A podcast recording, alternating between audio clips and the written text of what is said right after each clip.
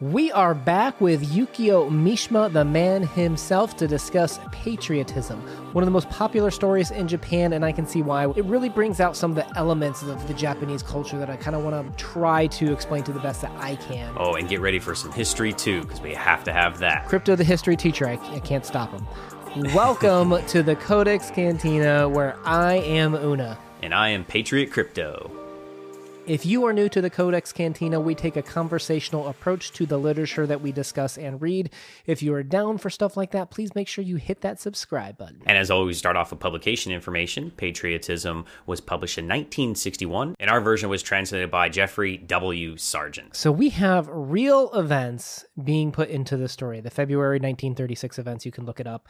We get this small vignette of an Imperial soldier's life with this story. And the story is strangely beautiful and pristine for how graphic and horrific, I guess, for, for what we're covering here today. I think this story really foreshadows a lot of Mishima's life itself in his successful suicide. I think that he's writing before he goes ahead and, and fulfills that. I think that this is him fantasizing before actually doing the deed. So I'm going to rearrange this a little bit, and I will not be capturing the sense of dread that is just oozing in each of these scenes. This is the bare bones plot. But newlyweds Lieutenant Takeyama Shinja and his wife Reiko are madly in love. The husband has made her a promise of loyalty and she has promised him death as a soldier's wife if comes to it. Months later, Japan's imperialism is under attack by rebels. The husband was called away by the army due to the incident on the 26th. Reiko imagined that she would soon die as well, thinking that her husband had already passed away. She began giving away her kimonos and wrapping up her personal effects.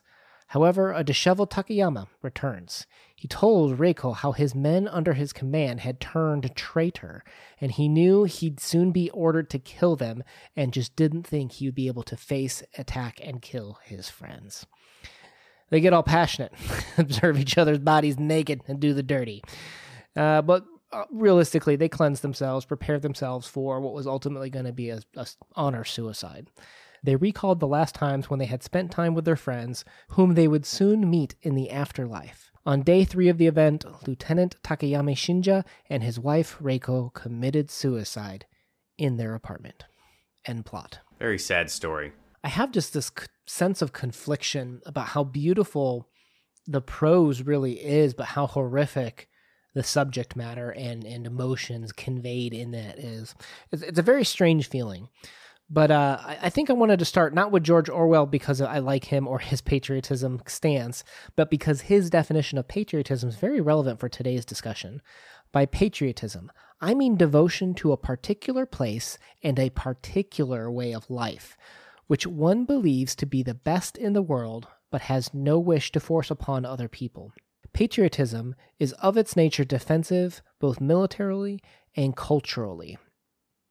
And I think that's important to talk about maybe what some of the different what maybe some of our differentiations are between patriotism and nationalism because this is a Japan struggle, right? We we are Japan no matter what in this story, but it's what does old imperialism mean along with the westernization that's being thrust upon Japan. And I know you're itching to jump into that, my history teacher, but allow me to indulge very quickly in some quick background on some Japanese culture because while I'm going to bring up some things that are kind of religious or natural to Japanese, it is so intertwined into their culture and their government. You, you can't separate one without the other and, and talk about both. It would it would be a disservice. Yeah, I agree. I think real quick, the thing about nationalism is that usually from a Western standpoint, it's seen as something that is our culture, our way of life, our government is the best, and you should do it the same as us. And that's very different from a nationalistic pride for many of our Eastern or Asian cultures and countries. So indulge me real quick in going through these. Shintoism you notice there's probably a lot of white references the idea of the white the wife dressing up in all white how they would cleanse themselves. This is part of the national historic it's called a religion now just because that's what makes the most sense but it's kind of a way of life or at least it used to be particularly in a long time back that in terms of cleansing themselves of purity you have that quote the lieutenant felt there had been no impurity in the joy that they had experienced when resolving upon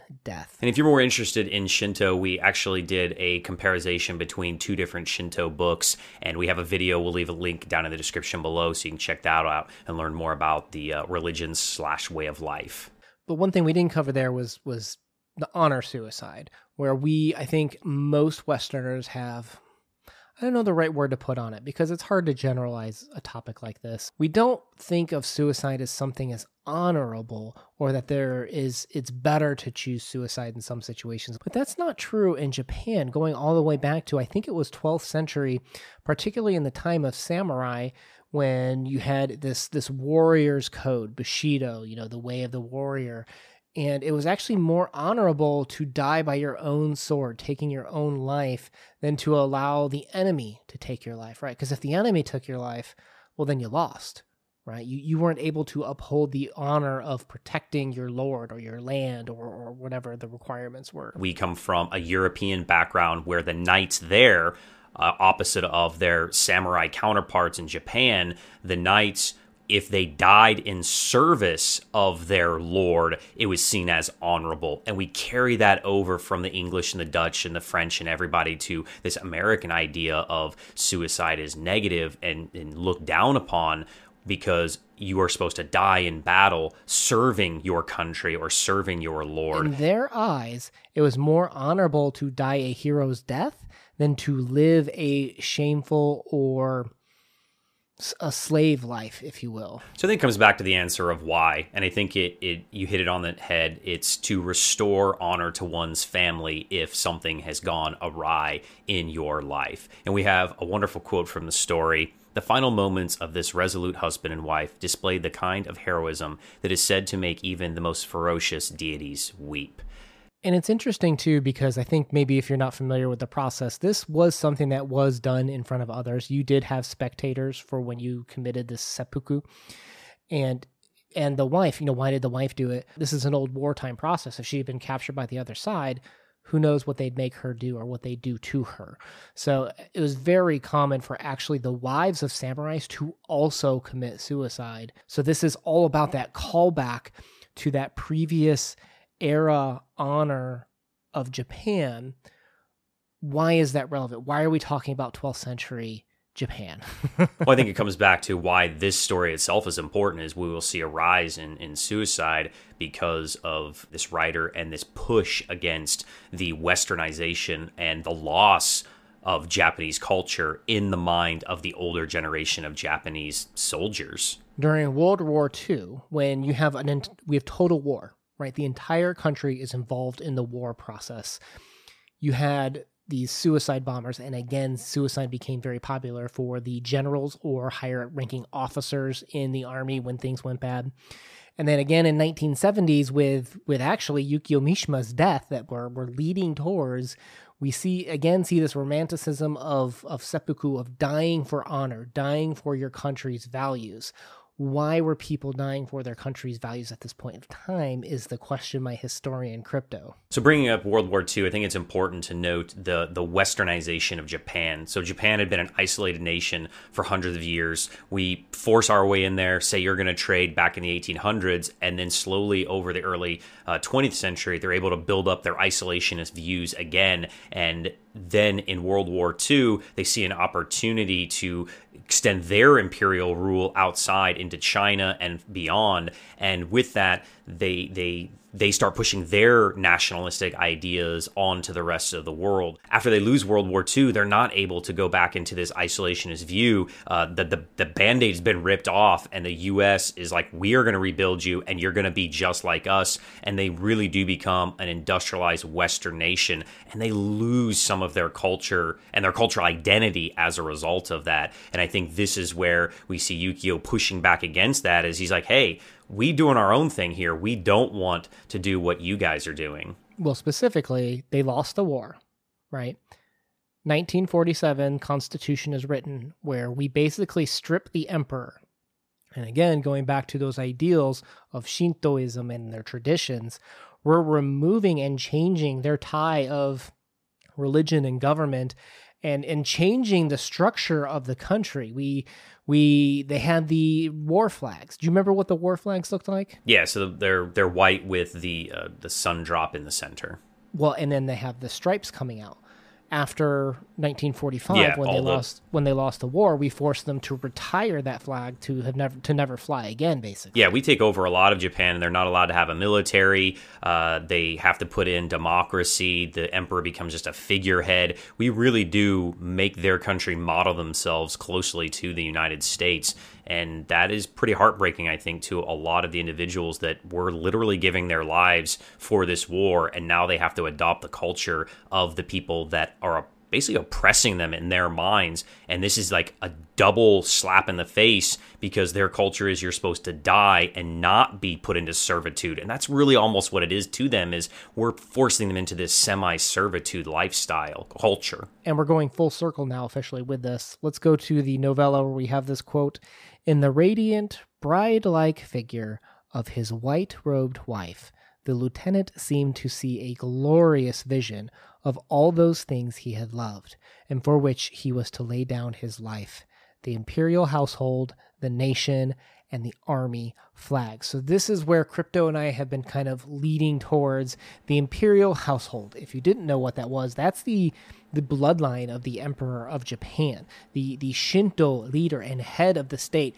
who is having his powers stripped of him just to be a figurehead compared to what he used to be as the country heads towards democracy. And just like most countries of that ideal of having a king, a queen, an emperor, a czar, they're usually seen as divine beings. So for this enemy who's just beaten them to put their their godlike figure into submission is very, very detrimental to I think their psyche as a whole, as a culture, and as a people's. And that's that second part after imperial household, he had the nation. And that's where we're talking about seppuku being the callback to the old way, an old honor restoration of life. They would rather die than be subjugated to this new lifestyle, basically, is what's being forced upon them. And I think this is my interpretation. This is very subjective, but I think that's kind of why we see the sensualness, the very visual and aesthetic play that Yukio Mishima puts in this. Yukio Mishima is very known for his aesthetic writing, right? We talked about that extensively in our talk about the Temple of the Golden Pavilion. Very interesting the way he used that in this one. Here, I almost feel like the the self exploration and and ecstasy that this couple achieve in an own way a callback to the the glory of self-destruction the idea of seppuku and dying for these glorious moments. It's tying together these joyous activities which is very strange to think about i feel like from a western mindset where where suicide is the opposite for us right? Yeah, I think you also could see it as that this is the death of Japanese imperialism and that Japan will be subjugated to the United States and the rest of the world from here on until, you know, 2020 and will never really truly gain their own identity as they had pre World War II. Right. And and I think to today, I believe the Constitution remains unamended, which makes it one of the oldest unamended constitutions in the world. But uh, the last of the three things that he lists was the army flag, and that's why I asked if you knew what the Imperial War flag looked like. I'll put a picture up on the screen or put a link down below for you to look at it. But you'll notice also there's very clear depictions of the man dying in the army uniform, right, as opposed to a, a white robe. But the woman's wearing the white robe, and they very clearly describe the red being soaked up from it. And I couldn't help but kind of make, in my mind, imagine the the red stain with blood flowing out from it. Kind of looks like the imperial uh, War flag. war flag. Yeah, In- like in almost a- like a blood splatter, right? yeah, yeah. So it's very symbolic the way he kind of painted that, and the fact that he called out those three specific things in that quote. I couldn't help but tie them together, and uh, as strange as it is, it's it's very haunting and beautiful at the same time. I would say. Yeah, this story is kind of like an oxymoron where it's horrific and beautiful. Pretty ugly. Whatever oxymoron you want to use, this story nails it perfectly. and it goes back to what you're talking about that so this came out in 61 yukio mishima he became very rich famous tons of things he eventually hired his own militia attempted a very similar military coup, failed, and committed a public execution of himself. He committed seppuku in front of people. And in the 1970s, saw a rise in suicide, almost like in a weird glorification of what Yukio Mishima was trying to do very interesting the influence this man had on a culture to do things like that. Some people enjoy these conversations and they're unsure what to put down in the comments below. Just leave us a sword emoji. And if you like this, we'll leave a link for our other Yukio Mishima talks. Now let's move into our subjective ratings about what we thought about this. This is frequently regarded as one of Japan's most popular or influential short stories and novellas. Crypto, what are you going to rate this one? I'm going to give this one a solid eight. I really, really enjoyed this story. I think that it is very unique. Uh, I love the use of uh, white and all the symbols and everything. I love the history aspect of it, and I real I, I love that there's a real message here from a real individual that was in pain and felt like that this was his only option based on his personal values. And uh, I know in the West here, we don't necessarily share those values. And I don't want to say that if you know you're having suicidal thoughts, uh, please get help. Uh, we'll leave uh, the 800 number for the suicide hotline. You know, talk to somebody. Uh, it, there, there's always something worth living for out there. Uh, for me, it's strange, it's horrific, but it's weirdly beautiful too. And I do enjoy how he tied together all these elements. He, it was very auto fictional and he didn't even it didn't even happen yet. Like like he predicted and almost viewed his own life in the story 9 years before it happened. It's strange the way the story kind of came about. So i i'm not going to rate it. I just I, I don't know what to say. It's very strange. It's interesting. If you if you if you are if you are past the trigger warnings i definitely think you should check it out. And that's what someone will say so, with that said, guys, if you want to subscribe to have more literature discussions like that, please make sure you hit the button down below. We post videos every Monday and Thursday with a bonus video on Tuesdays. Una out. Peace.